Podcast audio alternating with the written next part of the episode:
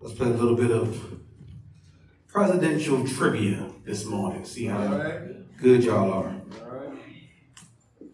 He was the 20th president of the United States. Eh.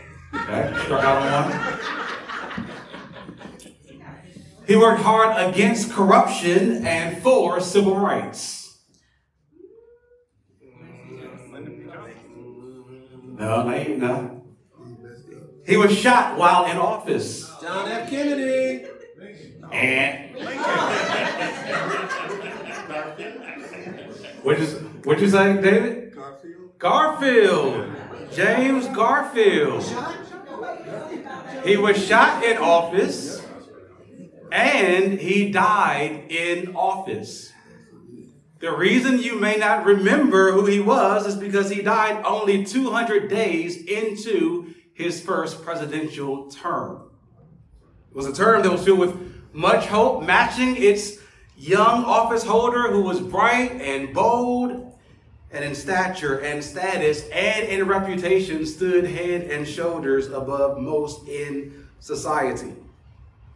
Until he was struck down by a psychotic madman, Charles Guiteau, who, after being denied an office in Garfield's government, set his sights on killing him, believing it would bring governmental change a new regime in which he'd be prominently rewarded with a prominent position for his heroic act of assassinating the president. And so on July 2nd, 1881, Guiteau met Garfield at the Baltimore and Potomac Railroad Station in Washington, D.C., and shot the president once in the back and once in the arm. The deranged man's actions did their damage leaving Garfield in severe pain and suffering. But it wasn't bullets from Guiteau's gun that killed Garfield. He died two months later from infection, the result of countless unsanitary methods to remove the bullet from the president's back by many well meaning doctors who'd come near to the president's side to aid him in his greatest time of need. It makes a striking historical point that sometimes those you expect to bring the greatest help end up causing even greater hurt. Is what we see in our passage this morning in the book of Job.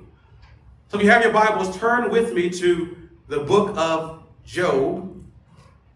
This morning, if one hasn't already scared you off, we're going to venture so much as to try to cover Job chapter 4 all the way to Job chapter 14. If you're using one of the Bibles provided, you can find Job chapter 4 on page 418. As we cover this morning, why we're taking such a big chunk, is that you'll see the, the book of Job after the first three chapters is broken up in, in the middle between these three cycles of speeches between Job and his three friends. So 4 through 14, then 15 through 21 is the second cycle, and then 22 through 26 or 27 is the third cycle. So we're going to cover 4 through 14 this morning. And you want to keep your Bibles open because we'll, we're not going to read all 11 chapters, so we'll do a lot of flipping. To catch you up, the first two chapters of Job have introduced us to this godly, blameless man named Job. He had many possessions. He had a flourishing family of 10 children, and he had much respect from all the people of the land. He was called the greatest man in all the East. Even more, God himself esteemed Job as a faithful and dedicated servant. Satan claimed that Job only faithfully served God because God so richly blessed Job. And so if God removed all Job's stuff, then Job would curse God. So in chapter 1, God allowed Satan to work and to have all of Job's possessions to be taken and all 10 of his children to be killed, and yet Job still praised God.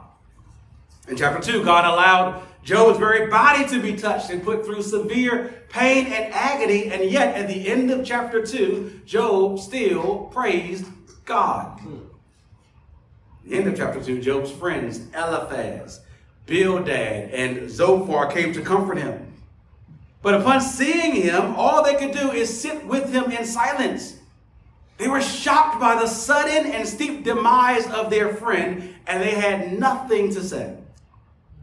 And so in chapter 3, where we were last week, Job breaks the silence, bursting out in agony and cursing the day of his birth, wishing he'd never been born, and wishing that God would take his life now and end all his suffering. That's what we pick up this morning, right after Job's agonizing lament in Job 3. After Job has spoken and broken the silence, now his friends open their mouths and they break the silence. But after they speak, Job wishes they'd have kept their silence. And we'll see why. So here's what I think is the main idea of Job chapters 4 through 14 of this whole big section of scripture this morning. Bad doctrine misrepresented as truth and good doctrine, misapplied, both bring misery to sufferers. Bad doctrine misrepresented as truth, bad doctrine that's misrepresented as truth, and good doctrine that's misapplied, both bring more misery to sufferers as we walk through these chapters together, we'll focus on three lessons we learned in this kind of first round of interactions between Job and his three friends. Three points of the sermon this morning that we, we lessons we learned. Number one, we learned piously preaching at people in pain provides zero comfort. Piously preaching at people in pain provides zero comfort. We see that in chapters 4 through 7. Number two, we see requiring repentance can be the wrong remedy. We see that in verses 8 through 10, or uh, chapters 8 through 10. Requiring repentance can be the wrong remedy. And third, we see that arrogant assumptions only deserve rebuke. They don't deliver rest. We see that in chapters 11 through 14. Number one, piously preaching at people in pain provides zero comfort, doesn't give any comfort. Second lesson, requiring repentance can be the wrong remedy. And third, arrogant assumptions only deserve rebuke. They don't deliver any rest. How y'all doing on on on, uh, on AC on temperature? Everybody good? I see some a little bit of turn it up. Is it too too much? Turn it up. I right, Brother Monica, you just turn that up a little bit? so that we, I see some shivering going on. All right. Now, too, I heard that man. Like, listen, we'll try to. I'll try to keep a keep a watch on some eyes and some some feelings in the room. Keep everybody awake. That's right. That's right. Or sleep. Uh, number one, first lesson we learned: piously preaching at people in pain provides zero comfort. Job's friend Eliphaz is the first to start things off in this series of back and forth speeches. He begins on a more polite, a more gentle note than his counterparts that are to follow. Let's just look there at chapter 4, starting in verse 1. We read, Then, after Job just poured out his bitter lament in chapter 3, then Eliphaz the Temanite answered and said, if one ventures a word with you, will, will you be impatient? Yet who can keep from speaking? Behold, you have instructed many, and you have strengthened the weak hands. Your words have upheld him who was stumbling, and you have made firm the feeble knees. But now it has come to you, and you are impatient. It touches you, and you are dismayed. Is not your fear of God, your confidence, and the integrity of your ways your hope? Eliphaz feels compelled to speak after what Job has just said. I mean, Who can keep from speaking after such seemingly impious words? And he begins by acknowledging Job's pious past. How he has so sincerely and selflessly helped other sufferers in previous times. Job, he, he, he expresses, You've told other sufferers in times past to, to hold on and to trust in the Lord in the midst of trials. You've instructed them to persevere through pain. But now, he says in, in verse 5, suffering has come to you and you are impatient. You are dismayed. It's kind of a, gentle rebuke. Bro, don't be like that. Take the counsel that you've counseled others with.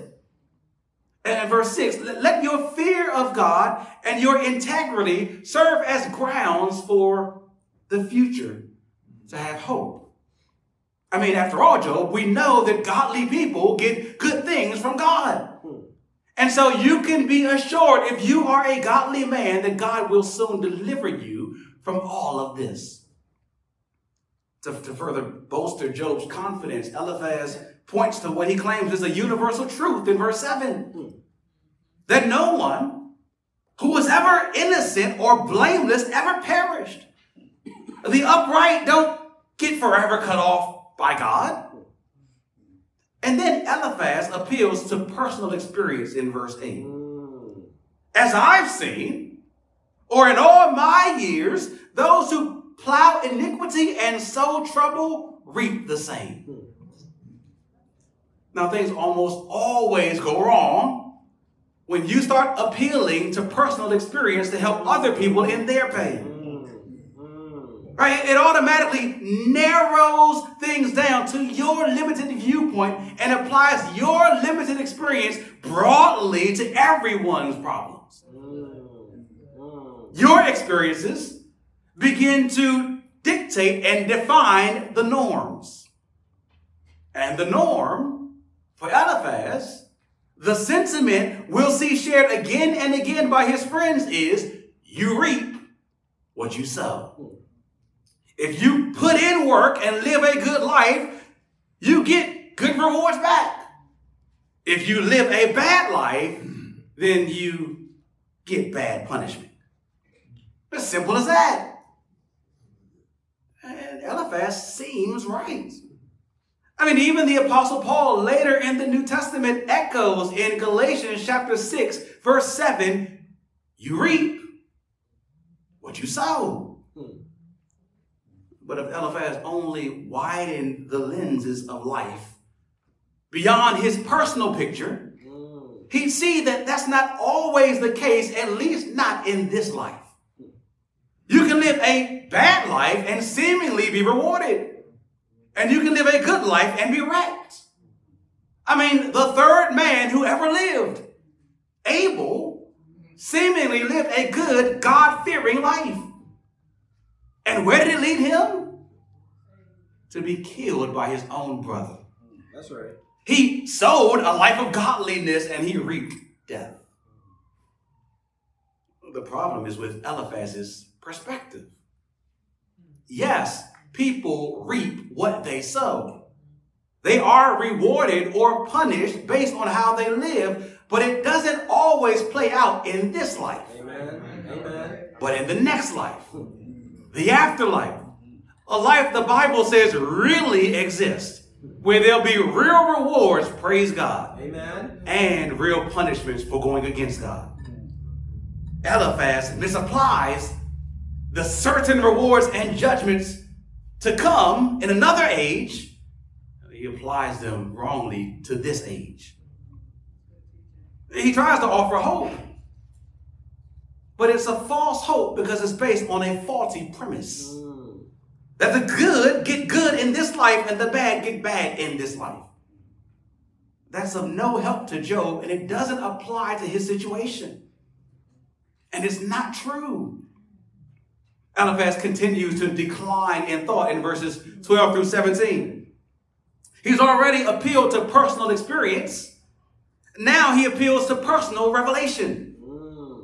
Look at verse 12. Eliphaz says, Now a word was brought to me stealthily, My ear received the whisper of it.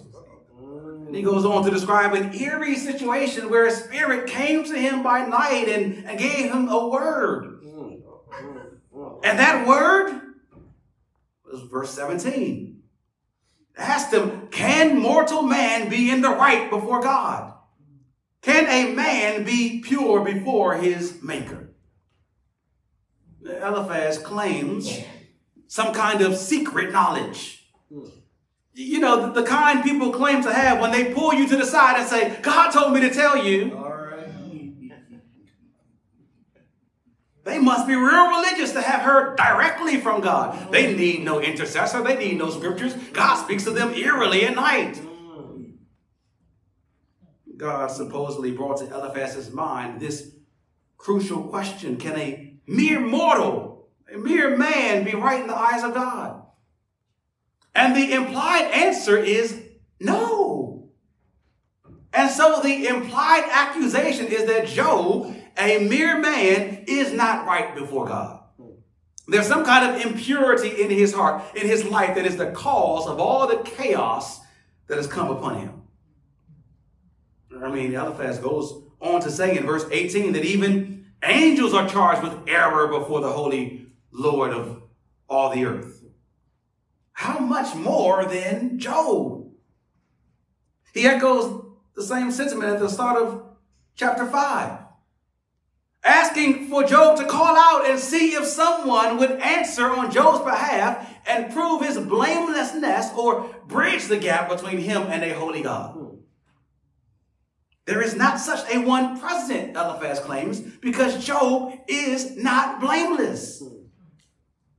He says in, in chapter 5, verse 6, affliction doesn't come up from the dust. Right? Trouble don't just sprout up from the ground.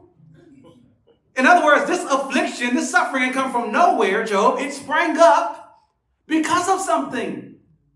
And let's be honest, Job, we all know what that something is your sin.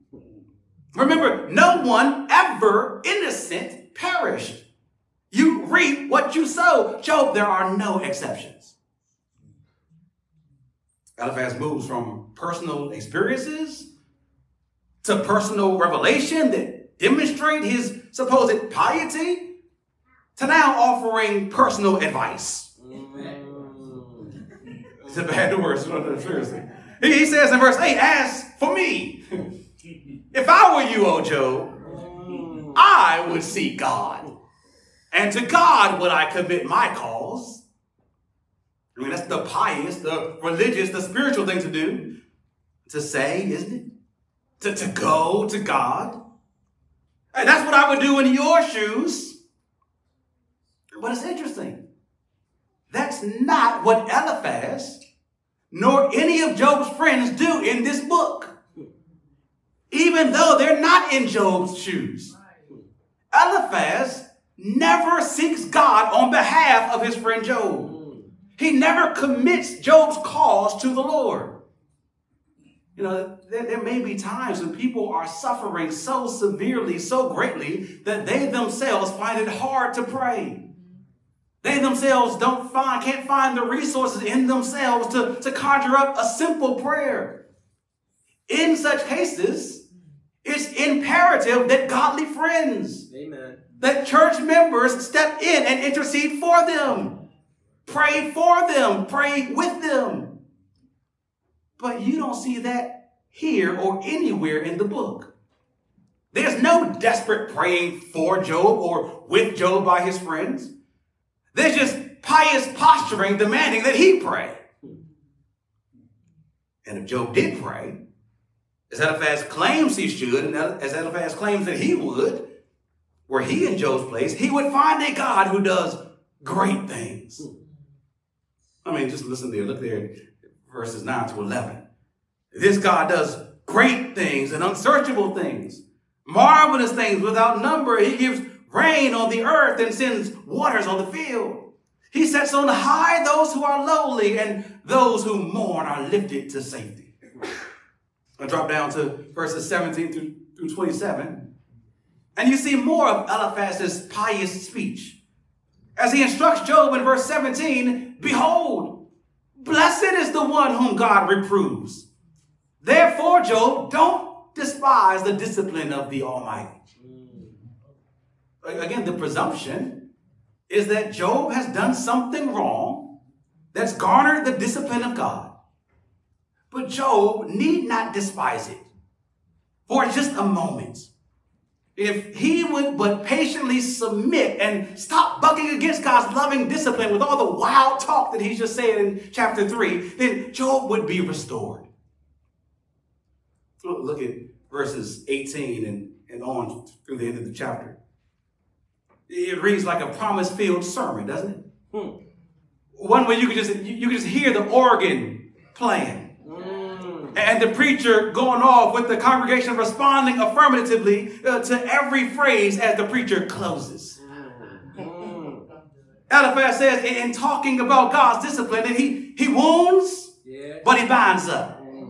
He shatters, but his hands heal. Yeah. He will deliver you from six troubles, yea, in seven, no evil shall touch you. Mm. In famine, he will redeem you from death, and in war, from the power of the sword. Mm. Drop down to verse 24. You shall know that your tent is at peace, and you shall inspect your forward and miss nothing. You shall know also that your offspring shall be many, and your descendants as the grass of the earth. You shall come to your grave in old age ripe old age, like a sheep gathered up in the season. Behold, this we, the wise, have searched out, and it is true. Hear it and know it for your good. Sounds wonderful, but it doesn't fit the setting, the situation. It doesn't fit Job's situation. It's actually pretty thoughtless, actually. I mean, consider these beautiful poetic promises that Job's tent shall be at peace. He'll inspect his, his fold, his, his flocks, and, and nothing would be missing. His offspring shall be many, that he'll go to his grave ripe, healthy in old age. But as Job inspects his flocks, mm. he finds nothing remaining. Everything has been taken. And all his offspring, they're none, they're not many offspring, there aren't any offspring. And his body is not vigorous and right, it's ruined. As Job is scraping his painful boils with pottery and sitting in ashes, Eliphaz has set up a little pulpit in his presence and sermonized this sufferer. He's preached at him. Perhaps feeling good about his polished presentation. Hmm. But what effect has it actually had on Job? Yeah, Eliphaz probably walking around like, man, good words I just gave that boy. but what did it accomplish? What did it do for Job? Absolutely nothing. Hmm. As chapter 6 opens up, Job answers allowing us in on his pain. Hmm. He says in verse 2 of chapter 6, Oh, that my vexation were weighed, and all my calamity laid in the balances, for then it would be heavier than the sand of the sea. Hmm. Therefore, my words have been rash, for the arrows of the Almighty are in me. Hmm. Job's friends, and maybe many of us as some of you shared last week, are alarmed at the raw words said in chapter 3 by Job. And the quick response to him is correction, reproof. Job, you need to be more religious in how you think and how you talk. But Job says, in essence, here at the opening of chapter 6, I wish my friends could understand the great weight of all that I'm going through. I wish all the grief and all the sorrow I feel could be put on a scale. The scale would break. If you gathered all the sand from all the banks of the sea, it would not outweigh all my sorrow. Out of this great sorrow, Job acknowledges that his words have been rash, they have been raw, He hasn't had the time or the ability to, to carefully construct every word so as to satisfy religious folks' sensibilities. He couldn't preach the eloquent sermon that Eliphaz just gave. All he could do was express what he was feeling. Job isn't out to make excuses for his feelings and words. Job is out to get some empathy from his friends. If my words sound bitter, consider how much more bitter the soul that they spring from. God Himself has put His arrows in me. God Himself is afflicting me. And so Job goes on in verses 8 through 13 to ask that he could have his request of dying, so that he could be comforted, so that he could be relieved of all his agony. Now look at verse 10. Job says, This death would be my comfort. I would even be able to exult in the pain unsparing that I currently feel if I knew that death was close by. But look at the reason Job ultimately gives in verse 10 for why a certain soon death would be a comfort. For I have not denied the words of the Holy One. Mm. Mm. You, you see, most of us, having read Job's dark words and worldview in chapter 3, and reading here of his desire to die, we assume he's turning away from God. He's denying the God who gave him life by wanting to die. But Job says the total opposite. My pain is so severe, my agony is so unbearable that I want to die soon so that I don't end up sinning and denying God in all my suffering. Job's mind, even in all his misery, is on continuing to trust God in this tragedy. He just doesn't know how much longer he can do it before he breaks, before he sins. And so he asks Lord, take me home before I get there. He doesn't have unending strength to patiently endure forever. And one of the main gifts from God intended to strengthen and to encourage us, to encourage us when we are weak and when we are suffering, friends, when they're all failing Job. Look at verse 14. Job says that they withheld kindness, which is what friends are supposed to offer. In verse 15, Job says, instead, they are treacherous, unfaithful, failing. He com- compares them there to streams that, that should offer streams of water that should offer offer weary caravans of travelers hope of refreshment but instead, what those streams deliver is disappointment and death as those travelers reach the streams and find that they are completely dry. And so the travelers perish. That's how Job's friends have been to him. He had so much hope upon their arrival that they would offer streams of refreshment and encouragement and comfort. My boys are here. But all they have is biting criticism and inapplicable religious rhetoric that gives no refreshment for Job's weary soul. Look at verse 21. Job says his friends have become nothing, no source of good at all. They have seen his calamity and are afraid. Afraid of what? afraid of what real friendship might require. They look at Job's great suffering and pull back, thinking it will have some great demands upon them. That Job might ask them for a gift in verse 22, or money, or some extreme sacrifice to match his extreme form of suffering. This is very telling, isn't it? Not just as it relates to Job's friends, but because it shines a light on why we sometimes pull back from people in painful situations. We look at the great suffering that they're going through, the great trials they're enduring, and though we might have some sympathy, we stay at a distance, only going so far as offering some scriptures to read or some instructions to follow. Go pray more, read more, fast more. God will deliver you.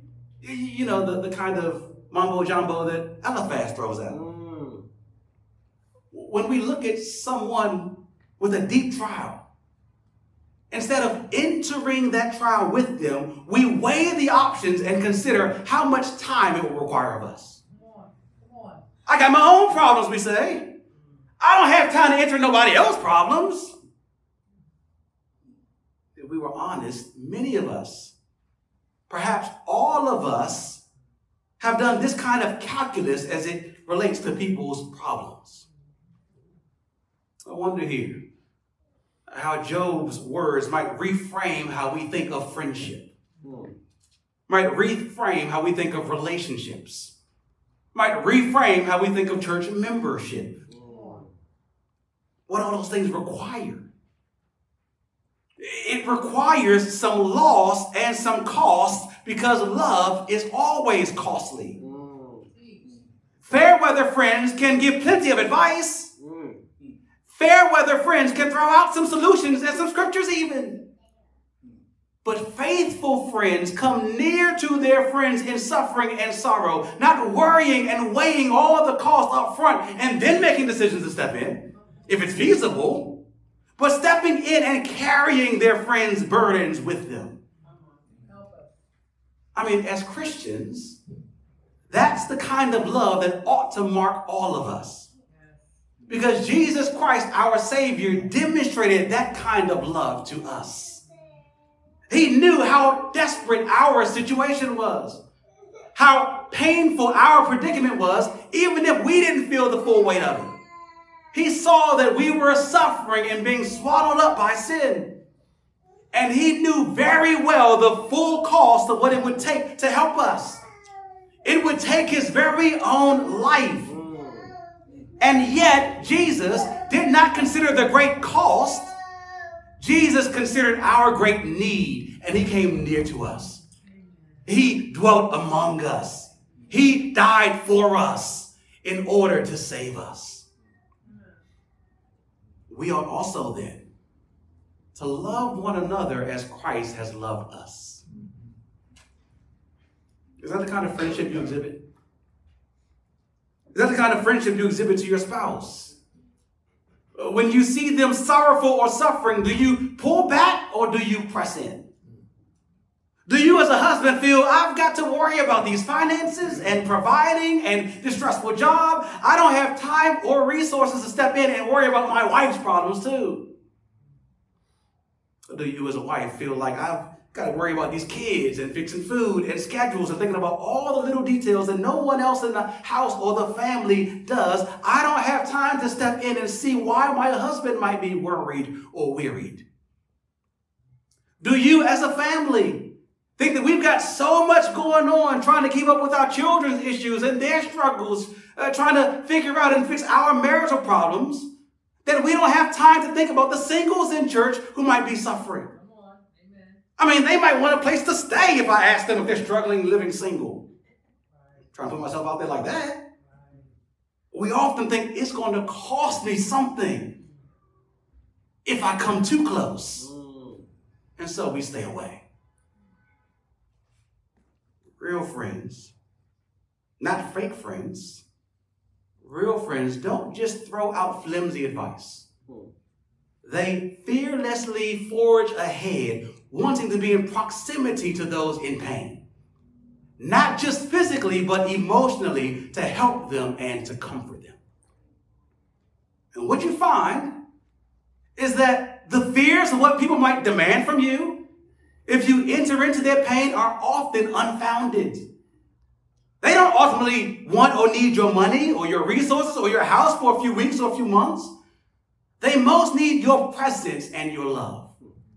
They need a friend. That's what Job needed. He needed his friends to enter his pain with them. He wasn't demanding anything else from them. But they failed.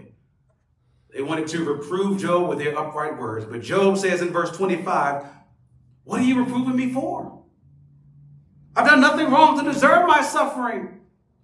He pleads with them in verse 28 to, to look at me, Come near me, really, and believe me. I'm not lying. Come look at my face. Come, come, come enter into it with me. Believe your friend. Job has found his friends to be near physically, but of no help. And so, where does he turn? To God. In chapter 7, basically, what we have is one long prayer by Job. In verses 1 through 6, Job recounts his agony. And look at verse 3. He says he endures months of emptiness and nights of misery. It's been ongoing. And in verse 5, he reveals that his flesh is covered with worms and dirt, that infections and open sores come and they close up and they harden and they burst open again day after day, month after month.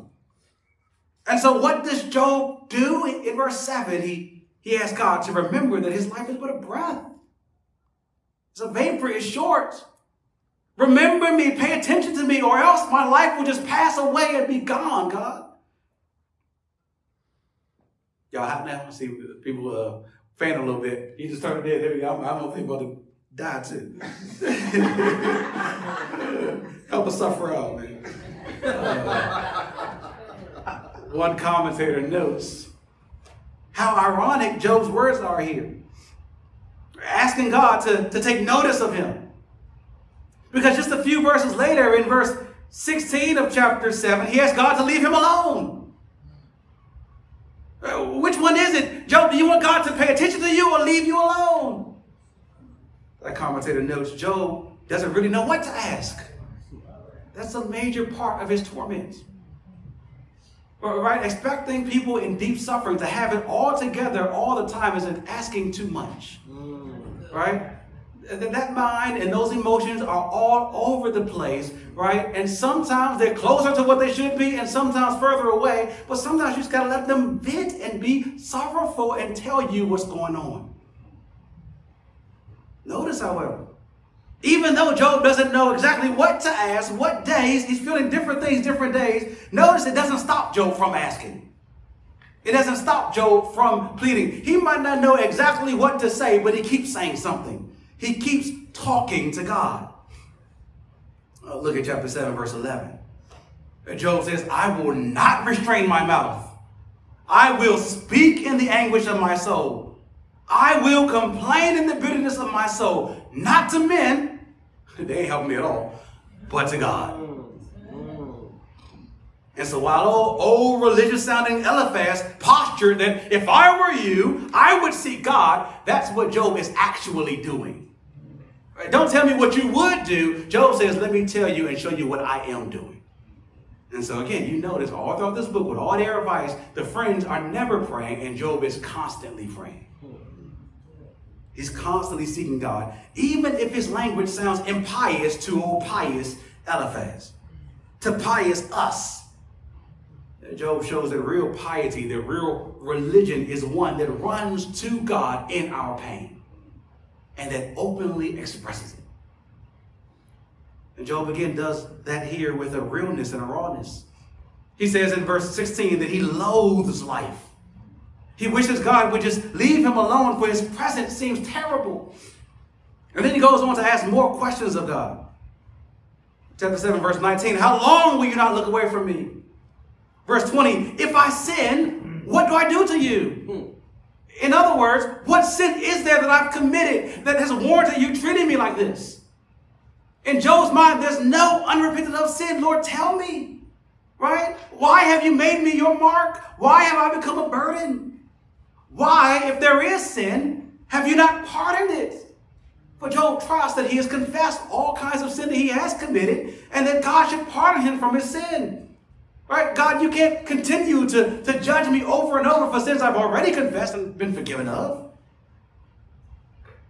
Eliphaz has preached at Job in his pain, but his words brought no comfort. Because often, times of pain, in times of pain, what we need is not neat, organized, polished, religious sounding counsel.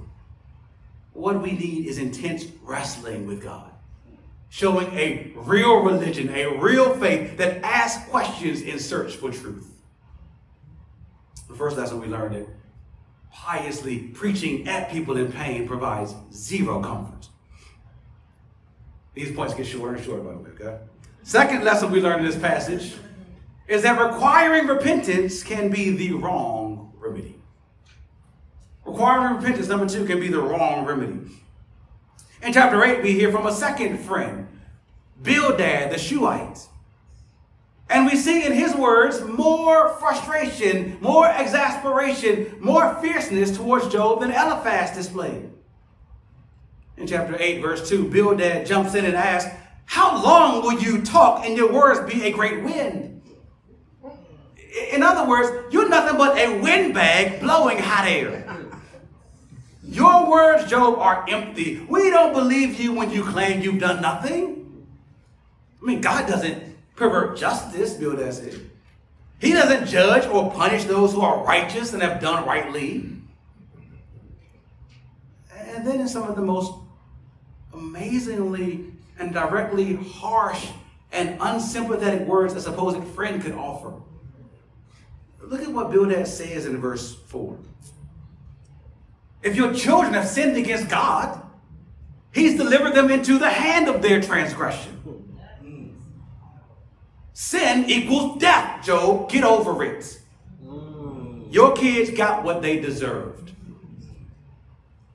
Now, it's absolutely true that sin does lead to death. And because all have sinned, all die. But every death is not the direct result of sin. And we, the readers, know in this case, the death of Job's children is not the direct result of their sin. God allowed their deaths as a test of Job's devotion to him, not as some discipline for a transgression they'd done or Job had done. Bildad doesn't know this, but even without that knowledge, he should not say words like this. Hmm. We got to train ourselves not to be treacherous with our words. You know, it, it, can be some, some crazy things that go on in our streets that are actually the result of sin. But you don't go to a grieving mom and say, Your son was a thug, he deserved to get killed. That ain't the time for that. You go to a grieving mom and say, I'm so sorry for your loss. I can't imagine what you're going through. Every life is precious. I will pray for you and be with you. You see, if the only gauge, only gear you have is to go straight to doctrine and make these straight line arguments and have no concern but only biting instruction for people, then you are not modeling the heart of the Lord. God, we're told, takes no pleasure in the death of the wicked. He's never happy when anyone is harmed or dies. Yes, in this providential plan, he does bring people to death for their sins, but God never delights in it. So it's very strange and very sinful when we might. Bildad might say, what many in our day say, to justify their harsh and sharp language. Look, I'm just being biblical. I'm just telling the truth, and look, sometimes the truth hurts. But Bildad doesn't have access to the whole truth. And even if he did, he'd not be following the command to tell the truth in love. He'd be missing out on the biblical commands to be gentle and kind and compassionate to others as Jesus Christ has been kind and gentle and compassionate to us. Bible says when you look at the heart of Jesus, it tells us the defining character. One of the things that wants us to kind of lodge in our minds is that Jesus was gentle and lowly. He was meek in heart. that only sees black and white. There's no middle ground. His only logic is a straight line from personal sin to personal punishment. Job's children must have sinned, and that's why they're dead. And Job must have sinned, that's why he's suffering. And so Bildad pleads with Job to repent. Verse 5 If you seek God, he says, and plead with the Almighty for mercy, if you are truly pure and upright, then God will surely restore you. Bildad goes on to, to, to draw on history and nature to teach that troubles and pains result from sin. And he charges implicitly in verses 11 through 19 that, that Job has forgotten God. Uh, That's why he's suffering. I mean, things don't grow where there is no water, he says in verse 11. They instead wither and die. Verse 13 Such are the paths of all who forget God. Their hope shall perish. And he gets even more explicit at the end of the chapter. Look at verse 20. Bildad says, Behold, God will not reject a blameless man, nor accept or take the hand of evildoers. Job is obviously rejected. Look at all his laws. And God only does this to sinners, to the wicked. He won't reject a blameless man. And so, Job, stop all the nonsense and confess you are not a blameless man. Confess your sin and turn away from it so that God can fill your mouth with laughter again and fill your lips with shouting. You see the kind of simplistic, straightforward thinking that Eliphaz has, or the Bildad has? Only the guilty suffer like Job and like Job's children. There is no room for the innocent suffering. It's the worldview that many believers have. You see somebody suffering, going through something intense, and our first instinct is sin. There must be some sin in your life. What have you done to have warranted this? What do you need to repent of to get your life back on the right track? I mean, you see it even in the Bible. In John chapter 9, Jesus passes by a blind man. And his disciples immediately ask, sinned? This man or his parents that he was born blind? That's their only explanation behind the cruel reality of someone being blind every day of their lives. There has to be sin somewhere. But Jesus responded in John chapter 9, verse 3 It was not that this man sinned or his parents, but that the works of God might be displayed in him. There is suffering that is not the direct result of sin, but is suffering so that God's great works and God's great glory might be displayed in the midst of them. That's Job's suffering. That's Jesus' suffering. He never sinned, and yet he took on our sin and suffered for us, for our forgiveness, but ultimately to display God's great love and God's great glory—that sometimes our suffering. Why we suffer, not because of some sin in us, but to showcase God's great glory. It's why Jesus allowed Lazarus to die. That the glory of God might be manifest in Lazarus' life or Lazarus' death. Bildad doesn't see that. All he senses is sin and Job's need to seek repentance. But notice Job's response to Bildad's claims. He has bold denials. Job stops in chapter 9, taking Bildad's advice that he needs to repent and seek out God by saying, in essence, well, how then? Tell me how a man might be right, might prove himself before God. I mean, you want me to go to God. Tell me what I'm supposed to do to get back into his good favor. Do you want me to contend with him?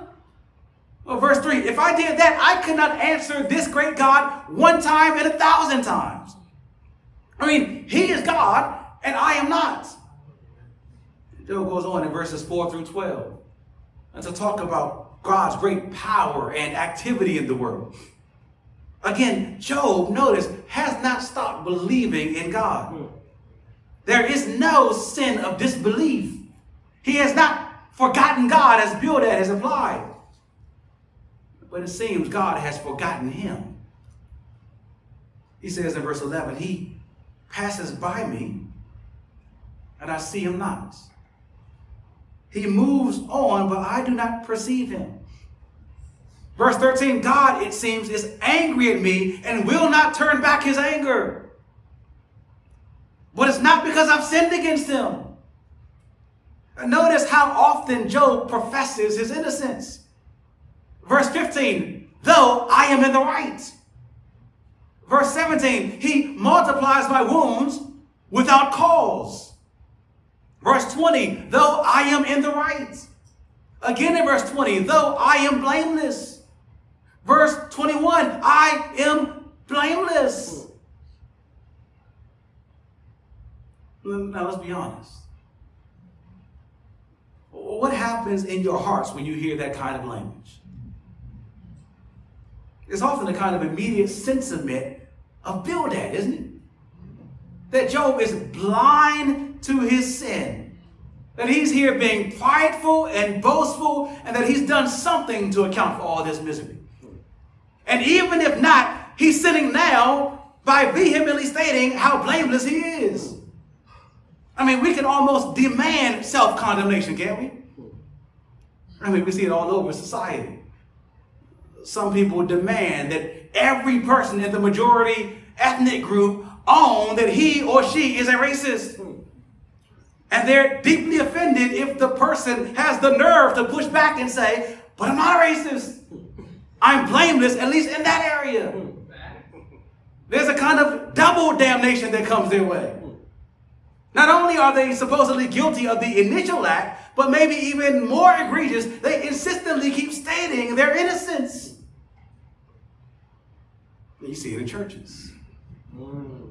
I mean, if someone leaves a church disgruntled or dissatisfied, there can be a kind of presumption that someone did something to push them away. That the pastors or some of the members must have sinned in some way to send them away. Uh, friends, I'm not trying to suggest that there's not sometimes guilt, sometimes justified sin and guilt in someone's life that is the cause to some demise or some outward action. But I am meaning to suggest rather strongly that sometimes is not all the time. All right. It is a problem to demand people to confess and repent of sin that they're not guilty of. Hmm. It is a problem to demand people confess and repent of sin that they've long ago given to the Lord and He's forgiven them of. Amen. Come on. You kill a church like that. What Job is wrestling with here, you kill a friendship like that. What Job is wrestling with here is not unconfessed sin that requires repentance. What Job was wrestling with is undeserved suffering that requires reasoning. Mm. And so, in the rest of chapter 9 and through chapter 10, Job continues to seek out God, asking why he's taking me through all this. In chapter 10, he asks in verse 3 Does it seem good to you to oppress and despise the work of your hands? Or verses 6 and 7 Why do you seek out and search for my sin and judge me as rebellious, even though you know that I am not guilty? Mm. Job acknowledges and praises God, understanding that his hands, God's hands, have shaped and fashioned him. He's got good doctrine of creation. He understands that God carefully crafted him and gave him life, but he, as he wonders, did you do all that meticulous work just to destroy me? Why do you keep coming after me? Verse 17, hunting me for no reason, bringing fresh troops against me daily, it seems. A new Calvary to, to condemn my body, my mind. And then in verses 18 through 22, he, he resorts to where we were last week, to questioning why God even allowed him to live, if this is how life is going to be. He asked in verse 20, Aren't my days few? Then please cease, stop, and leave me alone that I might find just a little cheer, a little slice of happiness before I die. What Job most needs is not repentance. What he most wants is God's response. God's nearness, God's activity for and not against him. He laments that he doesn't have it and he longs for death if he can't. We might all be tempted to keep telling Job to turn from sin. But Job, even if we don't love his language, is showing us what we need is to keep turning to God. Amen. Job here teaches us new language and new commands to deal with sufferers. Not just repent, but sometimes, maybe oftentimes, laments. The third and last lesson we learned in this big passage is in chapters 11 through 14, which we'll cover more briefly. And here we learn, number three, that arrogant assumptions only deserve rebuke they don't deliver any rest. We meet the last of the three friends Zophar in chapter 11. And like Bildad, he comes off incredibly strong. He says in chapter 11, verse 2, that Job is just full of talk. In verse 3, that he's just been babbling, Mm. talking foolishness and nonsense. Like what your parents and grandparents used to tell you. There's no way you're right, Job. Verse 4 For you say, My doctrine is pure and I am clean in God's eyes. Now, Job never actually said this. And it seems in Zophar's eyes that Job is claiming absolute purity and sinlessness, which Job has never claimed. He knows he's a sinner, he's just not aware of any particular present unconfessed sin in his life. In any case, Job's claim to be blameless and without fault is enough to, to set Zophar off. He thinks Job is prideful just to make that claim. But look at Zophar's pride. Look at his arrogance. He says in verse 5, but oh, after all what you say about what you're not, oh, that God would speak and open his lips to you, and that he would tell you the secrets of wisdom. For he is manifold in understanding. Know then that God exacts of you less than your guilt deserves. Zophar claims to know exactly what God thinks of Job. If God would speak and reveal the secrets of his wisdom, which I know, he'd prove you wrong and show that actually what you're experiencing is less than what you should get for your sin. The thing is, we know what God thinks of Job. All right. We've been told in chapters 1 and 2, God calls Job his servant who is blameless, who fears God, who turns away from evil, who God says, I ain't got nobody like him. But we see here how theological presumptions and arrogant assumptions go hand in hand. Zophar presumes that the theology he just knows to be true, that we all know to be true at a base level, that no one is perfect, also means for, for Zophar that no one can really be blameless either. Can really be genuinely upright. At least they shouldn't claim to be so. And Zophar assumes that the theology that, that tells us that God exacts of us less than our guilt deserves, which is really true generally of all of us. Right? For we all deserve hell at the first sin. Right? God, God does exact less of us than we actually deserve. But Zophar assumes that that truth is to be applied to every situation, including Job's. And so then he assumes that he knows the mind of God toward Job and can assertively speak for God. But let God be God and every man a liar. Mm. Which is really what Job will go on to say. But Zophar knows nothing of the mind of God toward Job. He just assumes he knows and throws out some, some of the same lame blanket prescriptions for Job's situation that his former friends have given. Repent of sin, God will restore you. He says in verse 14, if iniquity is in your hand, just put it far away. If you do, verses 16 through 19, you will forget your misery. Your life will be bright, and you will feel secure, and none will make you afraid. To which Job says, baloney. Mm. He opens up chapter 12, rebuking his friends, sarcastically mocking them in verse 2, saying, No doubt you are the people, the only people in all the world with wisdom. And when you die, man, the world gonna be they're gonna be hurting because when you die, all the wisdom in the world gonna be gone. You fool! Do you really think I'm inferior to you? Do you really think I am a fool and that you are the only wise people in all the world? Well, let me show up your supposed wisdom, which has not brought me any relief, not brought me any rest. And let me show you why it's not so wise after all. Your little simple system of sin equaling suffering every time. For one, he says in verse 5, it's easy for those who are at ease to look down on those who suffer misfortune. That's so true, isn't it? Yeah. Or you be sitting up sipping lemonade in your little beach chair, you're like, hey, I never respond like that. All of us say that when you in seasons of good, mm. you in seasons of grace. What happens in seasons of grief? Be careful of what you say about what you never do or condemning too harshly those who are in those seasons. This book has so many little nuggets, I swear. Um, yeah, Job says, yeah, it's easy for you, right? Uh, you, you, you living life good. You got all your kids.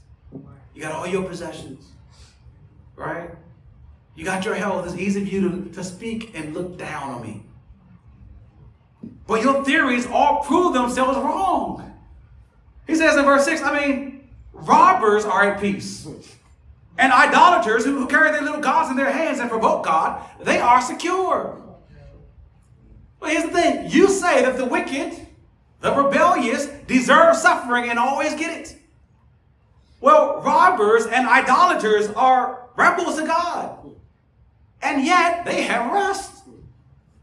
That's the first crack in the armor of your little neat theological system. Mm, mm. Of your little neat, fit in the pocket God. And here's the second crack in the armor. Look down at verses 13 and 14. God indeed has wisdom and might, counsel and understanding. He tears down and no one can stop him. We know that to be true.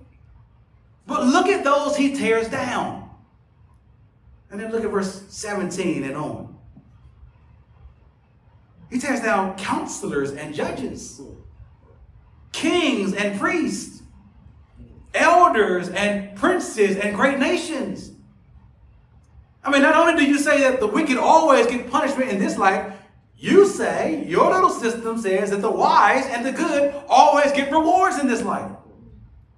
Well, throughout history, look at all the great and noble and righteous people whom God has stripped of things, whom God has brought down to nothing, not because of any sin of theirs, but because of his own wise counsel. You claim to know God, Job in essence says, but your God is too small. Your God is too tame. You think you can keep God on a leash, right? With these kind of abstract A equals B plus C all the time. Job continues into chapter 13. He says in chapter 13, verse 3, that, that it is to his God, a big God, a wild God, an untamed God, a sovereign God, that he would speak. To the Almighty. As for you, you lie on God. Verse 7, you speak falsely. Verse 7 uh, of chapter 13, you speak falsely for God and deceitfully for him, claiming to be wise. Verse 5, oh, that you would have shut your mouths, your mouth shut in silence, and then you would be really wise. But you keep on blowing hot air, really. Talking theologically, but ain't saying nothing about the God you talk about. At least nothing right and true. Verse 10, Job says, God will rebuke these friends for trying to present. Notice what their, their error is. Why will God rebuke these friends? Because they are trying to present a more pious, a more pristine, a more manageable God than the one who actually exists. Job asks, Will not his majesty terrify you? Are you going to try to define this king into your neat little categories? We do that when we learn a little bit of theology, don't we? Right? We, we put everything into our little theological grid. Doing theology is absolutely necessary. Well, your theology, our theology must spring up from the Bible, not be imposed down upon the Bible. That's good. All right? When we let that theology spring up, you're like, God can do whatever he wants All right. at whatever time, and I need to learn to trust him. That's what Job was learning. He's on a journey.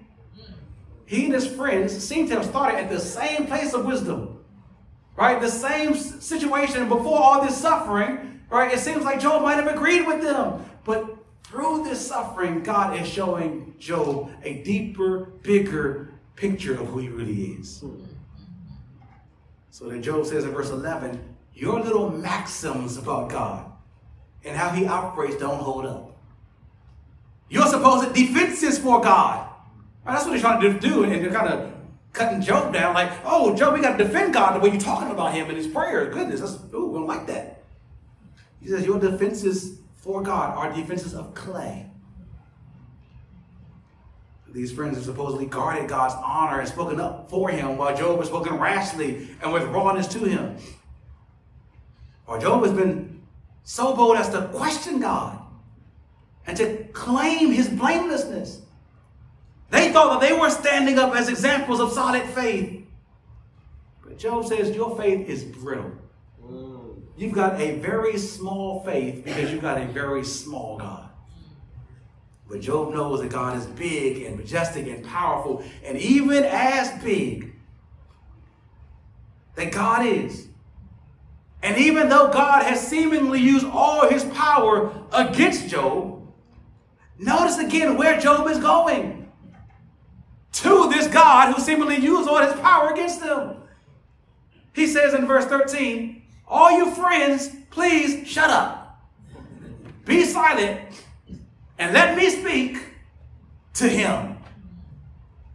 Let me come into his presence and see what happens. And look at that wonderful and familiar saying in verse 15. Mm. Though he slay me, Yes. I will hope in him. Yet I will argue my ways to his face. Or even if this powerful God continues to seemingly work against me and he ends my life, it is worth going to him and hearing directly from him. In him alone do I trust. And what does Job most want from God? Two things. Look at verses 20 through 22. Two things that he's asking for God. Give me two things. Number one, verse 21 remove your hand from me. Stop treating me like a condemned sinner. And number two, verse 22 call out to me. Speak to me. Be present again. Job could have asked God for anything the restoration of his stuff, the restoration of his family. I mean, those are the kind of promises his friends held out. You know, all their little speeches, uh, Job, if you just seek God, then your life would be restored, all your stuff would be restored. Their sights are too small. What Job most wants from God is God. That's what will bring Job most rest, most peace, most joy, close fellowship with the Father again. Job feels cut off from him. Not by his own doing or his own sin, but by God's doing. And so God has to initiate. Job says, Call out, God. Call out to me and I'll come. Let me speak to you. Deliver that access again. Job's friends claimed to know God and speak for him. Well, they held out God merely as the means to an end to something else for Job to family, to crops, to happiness. For Job, God is the end, the goal, the prize. And yet he still doesn't sense it. So chapter 14 ends with Job slumped in sorrow still. Acknowledging in verses 1 through 6 that man's days are few and full of trouble. And yet holding on to hope in verses 13 through 15. That even if he died, that God would renew him and raise him up. He says in verse 14 that he would wait until his renewal would come. He's hoping even faintly, he doesn't know the whole picture that we know. He's hoping even faintly in a resurrection. that death, if it comes, if God kills him, it won't be the end. Oh, look at verse 15. He says, If I don't hear from you as I desire in this life, Lord, if you remain silent, well, in the grave, if you would call, I would answer you. As you call up from the ground the work of your hands. it's amazing, isn't it? Job is showing a kind of deep faith in the Lord. I most want to hear God talk to me now, call out to me. But Job says, even if I die, God's call is so powerful that the man that he made from the dirt can rise up from the dirt. That, that God can call me out of the grave. Friends, we know that's one day what God will do. Right? That the trump shall resound. Yes. The Lord will descend. And with a great cry, all those who are asleep in the ground shall raise up to be with our Lord. Death is not the end. Job doesn't know everything, but he's hoping, trusting, somehow, Lord, raise me up. Bring me to, to yourself. But if res- resurrection doesn't come, that doesn't happen, there is no hope. And so verses 18 to 22, in this first round of speeches with Job, dejected, depressed, and sorrowful. Thinking of the, the solitude and the pain and the mourning that awaits those who pass from this earth and waste away in the grave.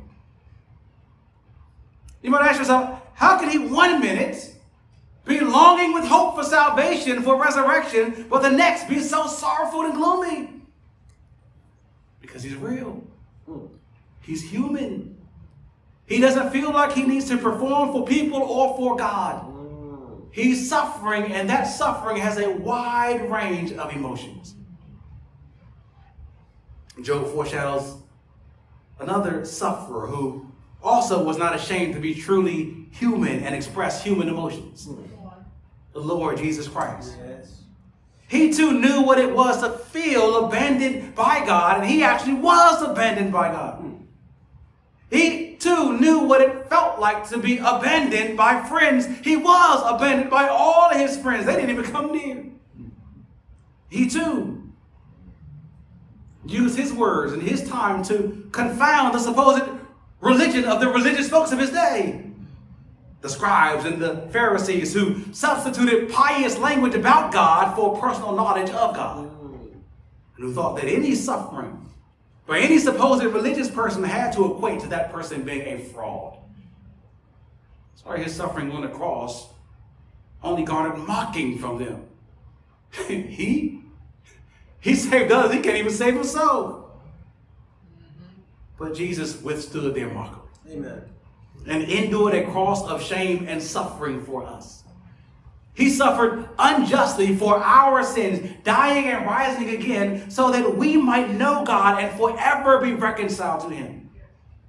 And that we might have hope, Yes. real hope, that even with the most intense suffering and even with death, that God has not forsaken us, but will resurrect us to be with Him forever. Amen. If you don't know the one that Job foreshadows, you must know him today before Job's trials come to you. Before Job's long death comes to you. Because once you die without Christ, you will be raised up too.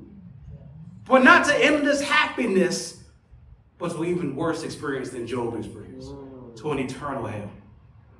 You don't know Jesus Christ as your Savior and your Lord, turn from your sins. Put your trust in Christ alone to save you so that you might be able to say amazing, remarkable things like Job that though he slay me, though he take away everything, though he almost kill me, though he slay me, I will trust him.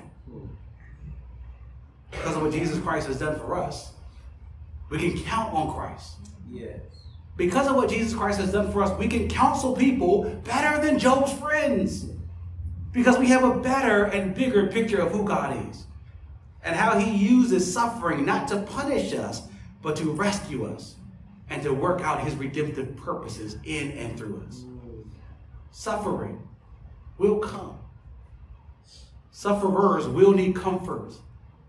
The only comfort, the only comfort that brings lasting hope is not mere flimsy theological words, but God Himself.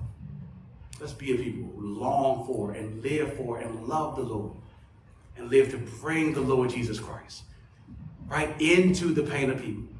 This is Jesus entered into our pain that we might be saved. Let's pray. Heavenly Father, thank you for your word. Use it, we pray. Use it in our own hearts to cause us to patiently endure. Use it in our own lives as we minister to others. We pray this in Jesus' name.